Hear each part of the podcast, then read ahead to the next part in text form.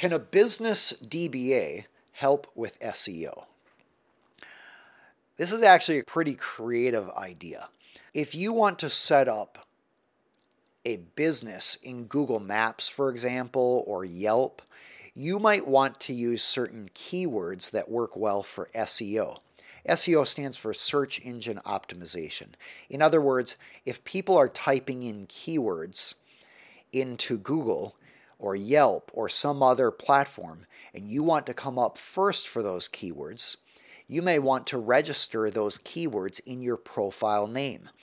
But for example, Google Maps says you can't use keywords in your profile name. You must use your legal business name. So then the question is can you set up a DBA with those keywords? You absolutely can.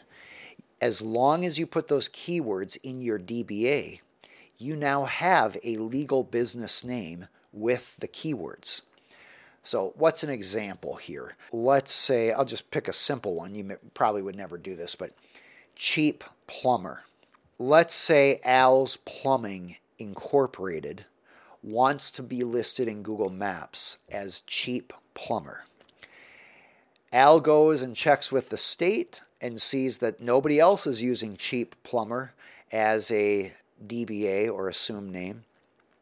So Al registers cheap plumber as a DBA with his state. Now, as long as Al has fulfilled the requirements of using that name legally in the state, Al can use that state registration to show Google that he has a right to list the business as cheap plumber. And I've actually seen this before. And as long as you can prove state registration information to Google, Google allows it. So, yes, you absolutely can use a business DBA to help with search engine optimization. If you found this video helpful and you would like more educational videos like this, feel free to subscribe to this channel. If you have other questions, put them in the comments below. I'm Aaron Hall, an attorney for business owners and entrepreneurial companies.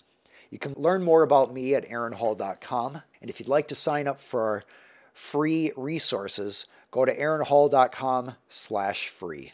It was great to be with you here today.